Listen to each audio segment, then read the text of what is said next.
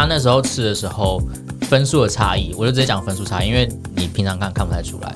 对，他平常数学他可能就考个四五十分，然后他如果吃的话，他就可以考到接近一百分。那真的应该要吃一下。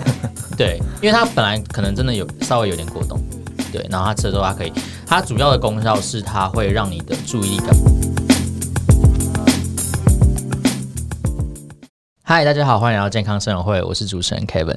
今天我们这集呢，呃，讲的主题比较不一样，然后我们请来的来宾也非常不一样，因为今天有请两个来宾，两个来宾的岁数加起来可能没有之前 我请的来宾的岁数这么多。那么欢迎 Summer 跟 Winter。大家好，我是 Winter，我是上礼拜没有。前两个礼拜刚考完学测的重考生，我之前是中山女高的，然后我接下来就是要继续准备面试，还有一些其他的东西。那大家好，我是 Summer，然后我是呃大概六个月前刚考上大学的，然后我现在是台大园艺系大一，那现在就是呃目前就是在准备不要被教授当，这是是我的首要目标。放寒假之后，大学生都在干嘛？大学生其实耍废吧，对啊，其实真的是在耍废。有有目标一点的就会去打工啊，或是现在也没办法出国，所以我看大家大部分人在做的事情，顶多就有人在寒休有有这种事情，就是寒假去学校上课，不然其实大一其实真的蛮废的。是哦，哎，你们都没有参加社团吗？我大学的时候玩超多社团的。我们是有社团，可是因为。我们玩过高中社团，都会觉得大学社团比较没有那么的投入，大部分都是进去认识朋友比较多。所以我那时候是计划大一先认识系上人，然后大二再参加社团往外发展。哦，我好像大一就参加蛮多，但是我都是参加那种户外型的。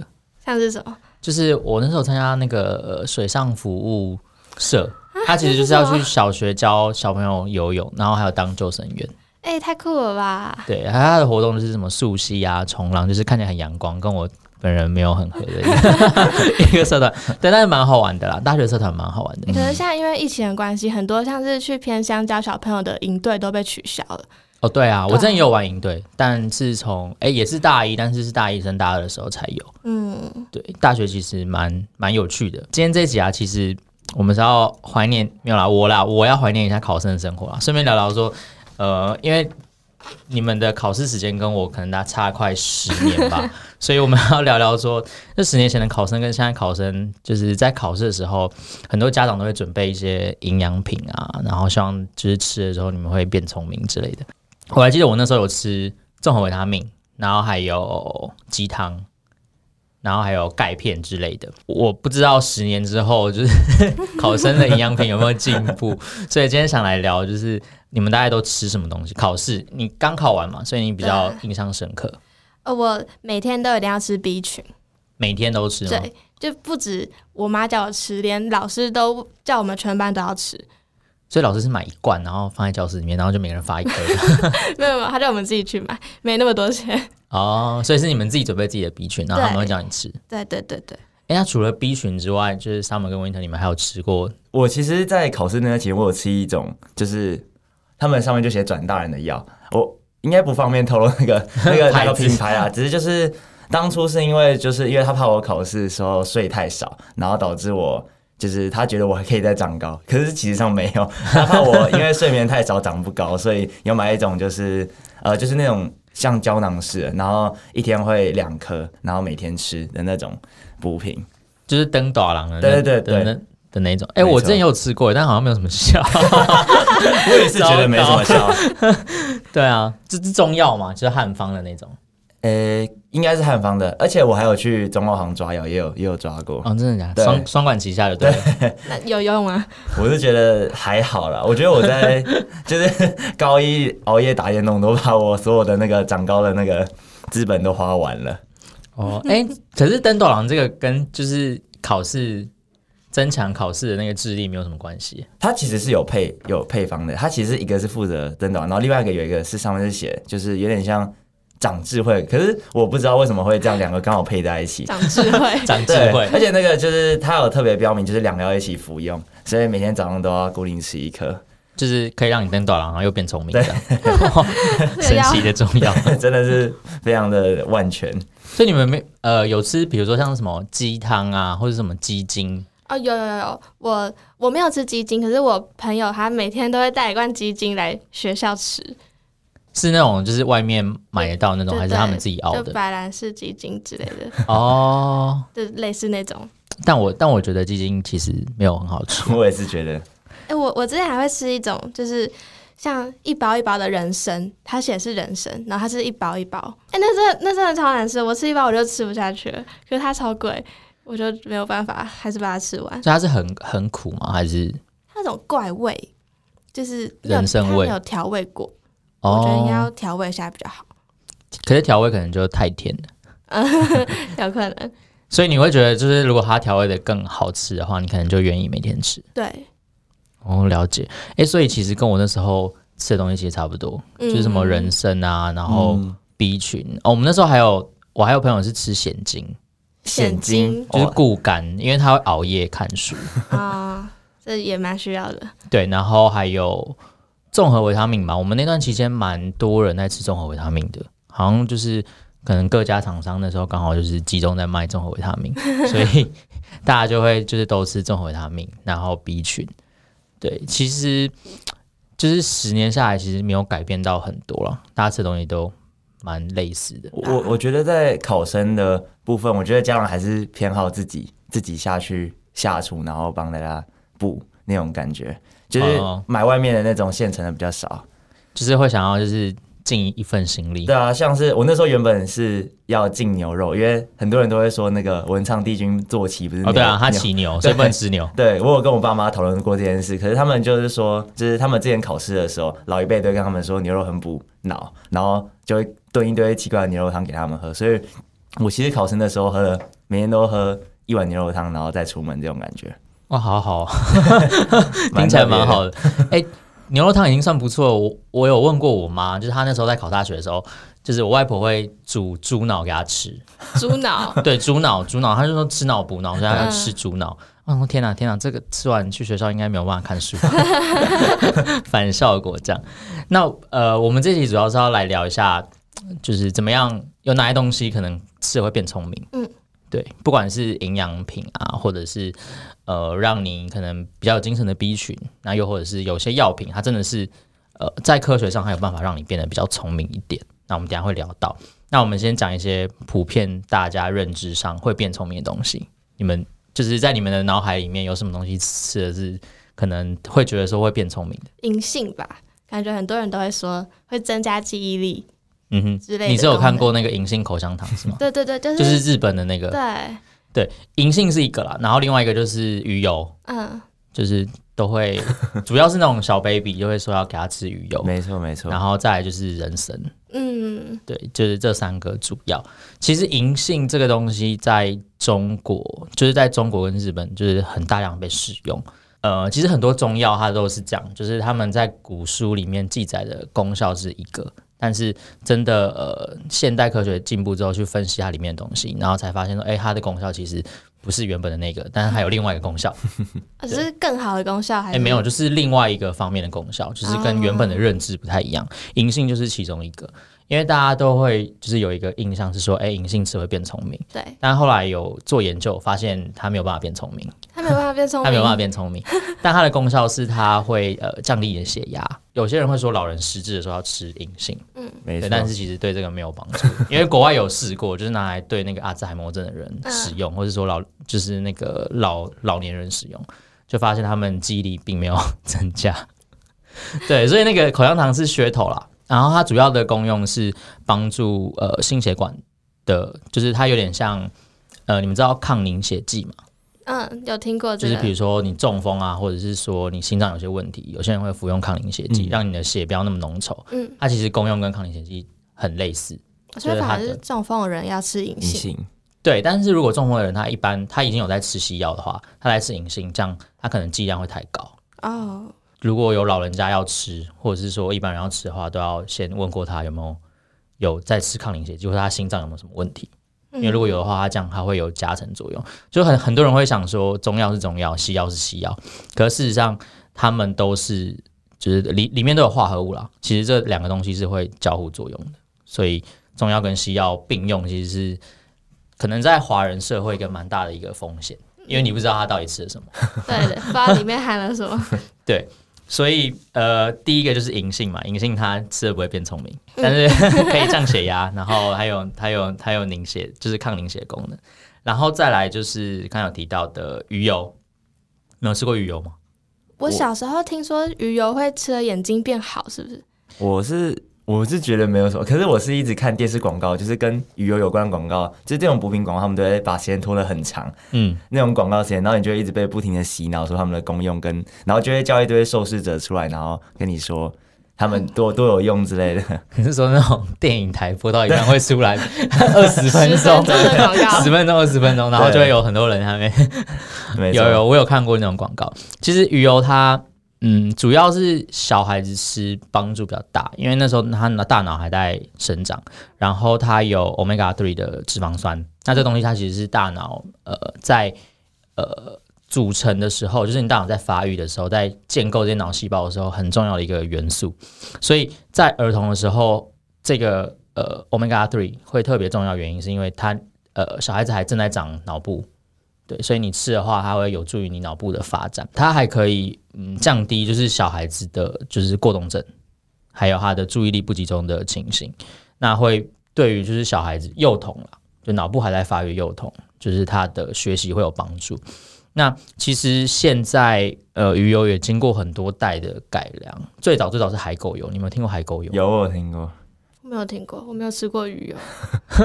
我也是看电视学来的，所以你没有真的看过那个产品？没有，因为它很早之前就被禁了。就是因为其实海海狗就是那个，就是那个，这就是拍拍拍拍拍，对对对，拍拍手那个。对，它最开始有人是去就是猎杀海狗，然后提炼它油，因为它鱼油里呃它的油里面的欧米伽。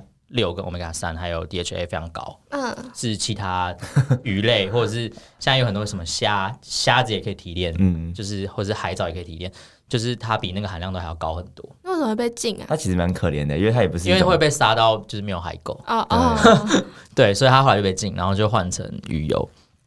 对，然后这边可能跟听众分享一下，呃，现在它其实嗯不太会去找那种很大只的深海鱼。因为有有些重重金属污染啊，所以就是会有换很多啦。比如说像是有那种海藻，就是里面提炼的，或者是说虾子。之前有一阵子很流行虾子萃取，是深海的虾子。然后或者是现在有那种小型鱼的，就因为他们不敢抓太大只的，怕里面重金属含量比较高，嗯，所以他们会换成小只的鱼，然后去萃取。对，那如果你要选择这类的产品的话，要。呃，不是选择价钱啊，或是品牌，是看它的含量。因为就像刚才讲到的，为什么大家一开始会用海狗的原因，是因为它的含量很高。对，那所以你选择的时候，他会建议就是大概是八九十以上的 EPA、DH 含量，或是 Omega Three 含量，这样子会是最好的，然后才能发挥那个保健效果。越高越好吗？还是？因为其实九十已经接近一百了，嗯，它可能还会再加一些其他东西，嗯、对，就是不会不会再高了。但就是如果它有一些是比较低的，那个就可能它嗯含量没有到那么高的话，如果是买一样价钱的话，我就会选择就是浓度比较高的哦，还是看一下营养标示。没错，对，所以银杏不会变聪明，但是鱼油有可能会，就是它有保健的功用啦。对，所以鱼鱼油是正确的，然后再来就是人参了。你刚刚有吃人参吗？有啊。那你知道你吃的人参是哪一种人参吗？好像是韩国那叫什么花旗哦，花旗参是美国的，嗯、是美国的。对，是美国，它是原生于美国。韩国是那个高丽参啊、哦。那我应该是美国的花旗参。花旗参，对，花旗参，呃，它差异只是在它里面的，就是我刚才讲的浓度不一样。嗯，对。然后高丽参算是浓度比较高的。对，然后美国的花旗参它就是量比较大，嗯、然后但是它就是就是比较普通，但是呃，因为古代的人他都是一根一根人参这样吃嘛，但是现在它都是用萃取的，所以其实那个浓度它可以再把它提炼，所以其实不会差到那么多。所以我们吃那一包一包都是萃取的精华。对。不然你你觉得是 把它打碎，把它打碎 塞进去？哎、欸，那你喜欢吃人参鸡汤吗？我喜欢吃鸡汤，我喜欢吃人参鸡汤，可是但是那个不吃人参。对哦哦，所以你不会把人参鸡汤人参吃进去？我觉得好吃，就是好吃的可以吃进去，但不好吃的就不行。嗯，所以其实人参还有分好吃跟不好吃的味道。我之前去韩国吃的人参鸡汤，就是连人参都超好吃，可是台湾的就是没有那么好吃。我觉得那是料理的方式吧，跟人参应该没有关系。啊、人参是无无辜的，人参是无辜的。对，人参其实呃，他也蛮多人在研究，因为他就是在可能在西方人的印象里面，中国人就是会。就是韩国人就会拿人参出来，很迷信。对对对，就是家里感觉要泡一罐那个人参，对，就是泡在泡在那个罐子里面，浮在那边这样。那其实它，嗯，它算是呃有认证过，就是在 FDA 它也有通过，就是说它是一个保健产品，那它可以降低呃 GOT 跟 GPT，就是肝指数，它可以增加呃血清中白蛋白的含量。那白蛋白就是跟你的免疫力有相关。对，所以它其实它的功效就是它会抗发炎，然后降肝指数，然后它还有一点点细胞修复的功能，然后跟增加免疫力。哦，所以感觉很适合那种熬夜、天天熬夜的人吃的感觉。对，对，因为它呃增加细胞修复，就是你可能肝用过度啊，或者是说你可能呃有身体上有伤口或什么的，其实它就是蛮适合就是吃人参的。那呃，人参它主要就是有两个成分，一个就是人参皂苷跟一个多糖体。多糖体其实不光是人参啦，就是像什么灵芝它也有。对，然后这个多糖体它就是有，就是可以抗免疫、抗肿瘤这样的效果。那另外一个人参皂苷，这就是嗯人参类里面才会有的。对，然后它主要就是修复肌细胞，然后活化神经细胞。那这个它就是真的对。失智症跟帕金森症有有有用，对，跟银杏不一样，它是真的就是做实验出来是它是有对这个有帮助的，对，所以如果你是失智症的话，应该吃人参不是吃银杏，对，就是这三个可能是大家最最常最常最常碰到的碰到的，然后觉得说哎、欸、吃了会变聪明的，嗯，对，所以除了银杏就是比较就是迷信的说法跟真实科学的说法不一样之外，其实其他两个像是鱼油啊，或者是说像是呃人参，两个就是都是对智力是有帮助的。刚才讲完的是营养部分，那接下来要讲就是药物的部分。药物吗？对，你们有听过聪明药吗？好像、哦、好像有听过。你们考看过？你们考试有人在吃吗？应该有，我好像有听说过。真的啊？你们的那个那个同学里面有医生小孩吗？应该蛮多的，其实我的同学应该蛮多的。可是、哦、真的吗？对，可是我觉得那种吃都会不太敢说出来，因为那个就很像开挂的感觉，吃禁药。对对，就是可能会，就是其他同学可能会不太理解那是什么东西。哦，呃，其实其实聪明药是真的真的存在的，但是其实嗯，大家对它的使用是有争议的啦。那我那时候我高中的时候，我有一个朋友他在吃，嗯，对。然后他他也是医生小孩，真的变聪明。他就说医生小孩都知道，然后他们都会 他们都会偷偷吃。然后 对对，但但这个药它就是在台湾，它是算是、哦、对我刚想起来了，它是管制的。对，而且它好像是治过动症的药。对，它是治过动症的药。哦、对，因为我们有一个人就是他。在考英文考试之前，然后要吃那个药，他没有过动症，可他跟那个有过动症的学生借了一颗那个药来吃，结果英文考试原本时间上八十分钟，他花二十分钟就写完。真的、哦？对，因为他好像会超级让你超级专注在考卷上，让你不容易分心去其他的事情。我们那时候听说是这样子啊，我那时候觉得超级扯。你现在在想的是说，为什么不早点跟我说？我都考了。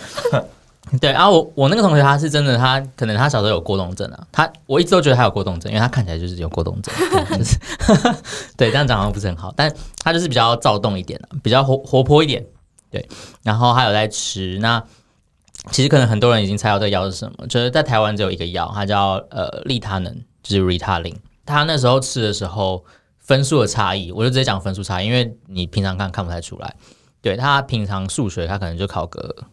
四五十分，然后他如果吃的话，他就可以考到接近一百分。那真的应该要吃一下。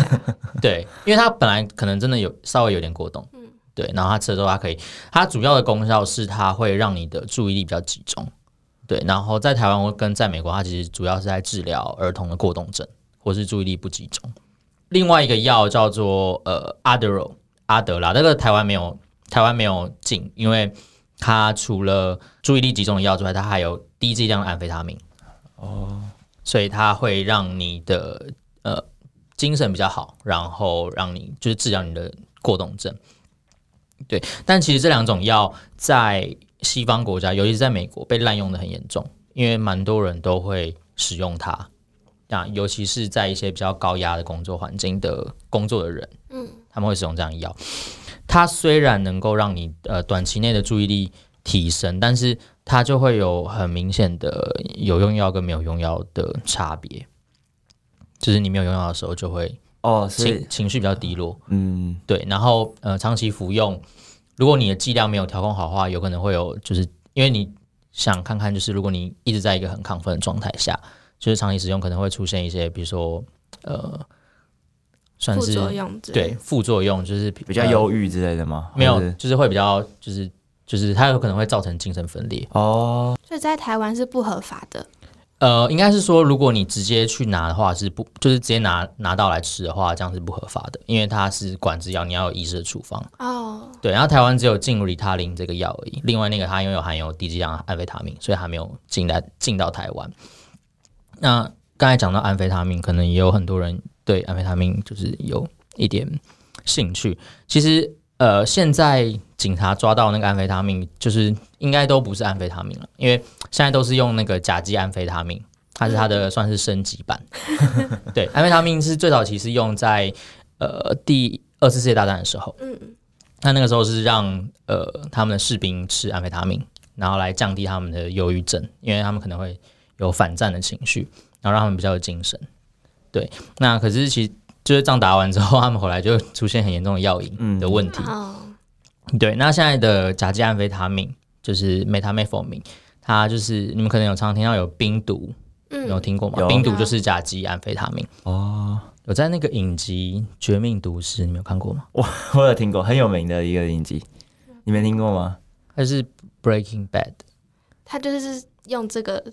对，他就是一个化学老师，化学老师，对对对，我知道。然后他就是就是中年中年危机，然后他要得癌症，嗯，然后他的小孩又还没有出生，快出生，然后他们家快没钱了，然后那个化学老师就跑去卖毒品，然后就做甲基安非他命。好，好，哦，所以对你们你们可以去看一下，还还蛮好看的，嗯。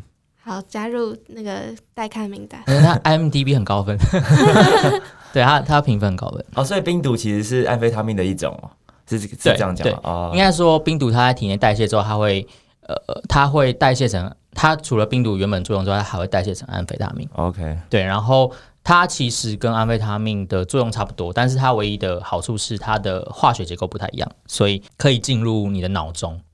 因为不知道你们生物有没有教，我们脑袋其实受到很好的保护。对，你吃了什么化学的东西，它其实不太能够直接进到你的脑脑袋里面。那甲基安非他命它就是它的化化学的结构比较特殊，所以它可以很快到达你的脑部。所以它在服用的时候，它的作用效果可能会比原本的安非他命就是强很多倍。对，但是更危险。对，但是就是更危险。嗯，对，你可能可以上网 Google，你就可以看到很多那种就是长期吸吸食的人的样子。就是很很可怕，很可怕，很可怕。对，大家不要尝试。对，然后我我没有在鼓励大家去吃 Ritalin 哦，澄清一下，这个药真的是吃了之后可以变聪明，但是呃，国外也有发现说不是每个人都可以这样，就是他要呃，当然前提是你可能本来就不能太笨啊。哦，对，然后他可能是对一些需要专注的东西。会让你的分数比较好，对。可是如果这东西什么，比如说像是地理啊，或者什么需要用背的，你没有背，这还是没有效，就不会让你瞬间想起来，只是会让你原本有背的东西更好，更好。记忆力会增加吗？就你看看过一遍就全部背起来了？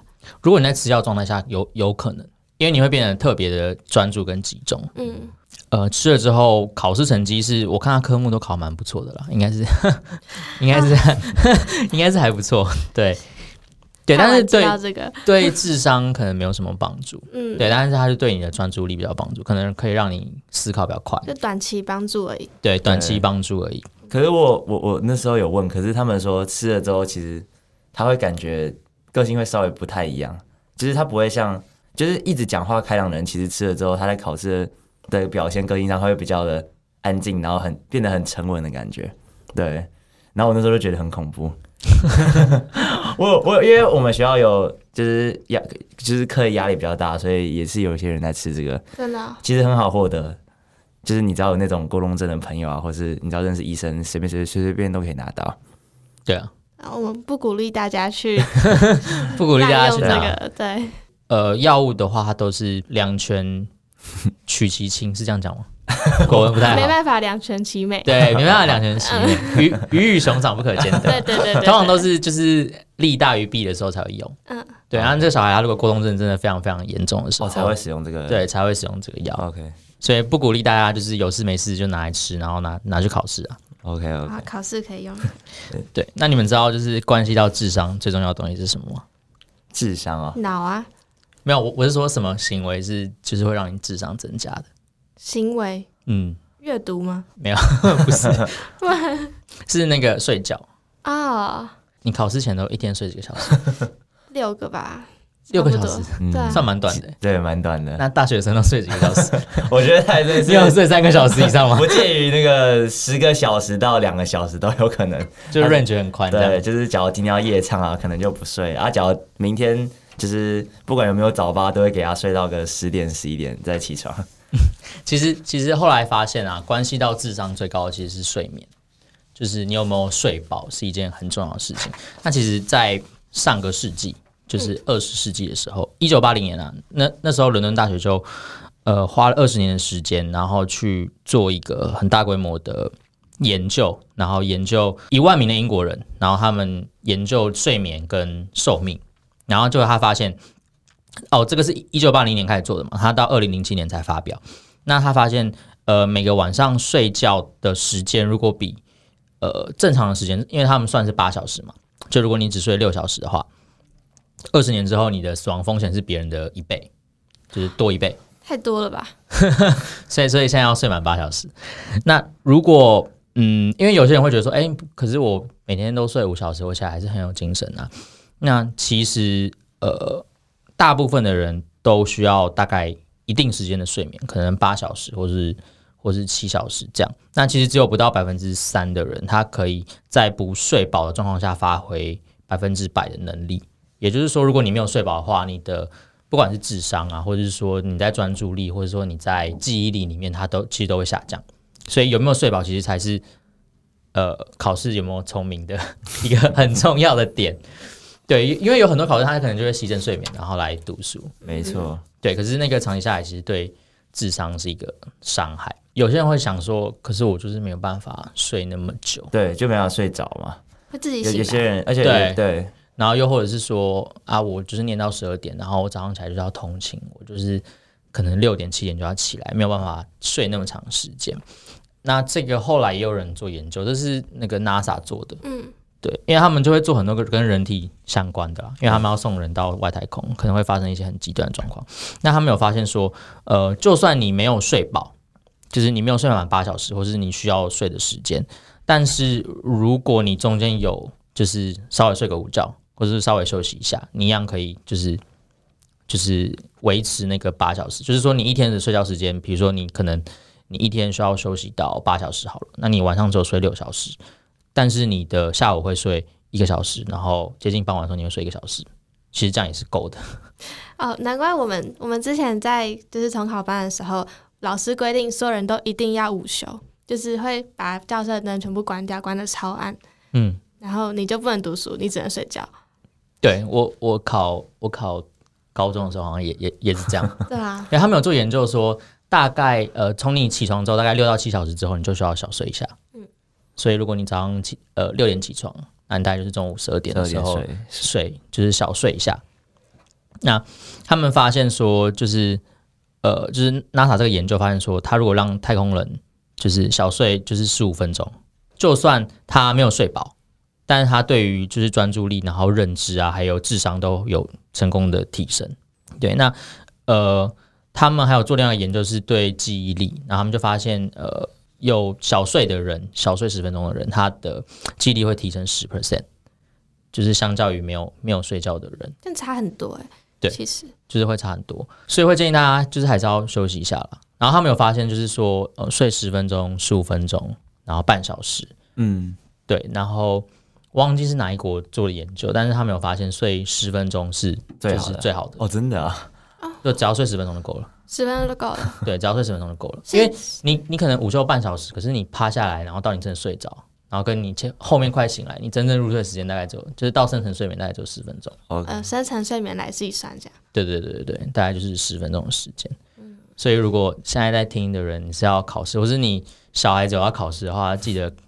不要让他晚上的时候去玩手机，把家里 WiFi 直接切掉。对，把家里 WiFi 切掉，或者现在那个就是在午休时间在听 Podcast，也可以现在直接先小睡个十分钟这样。他们他们可能已经睡着了，太疗愈。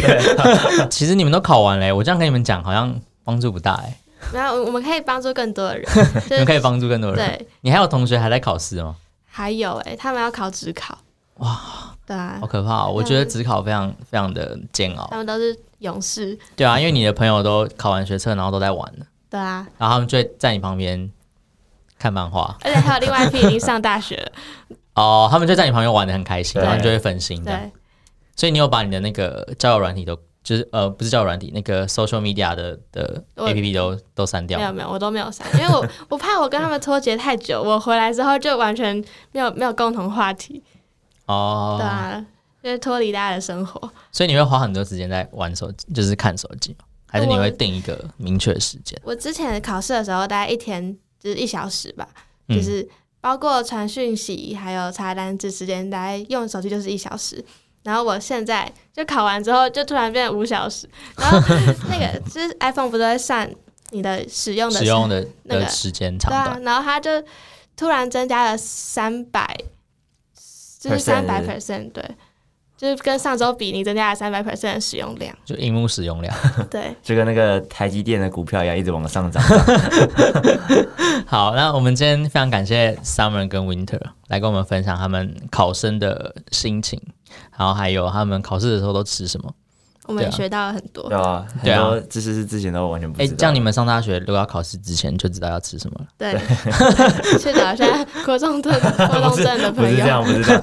本本台言论不代表那个代表本人立场，这样子。对对对，好，那我们今天节目就到这里哦，大家拜拜，拜拜，拜拜。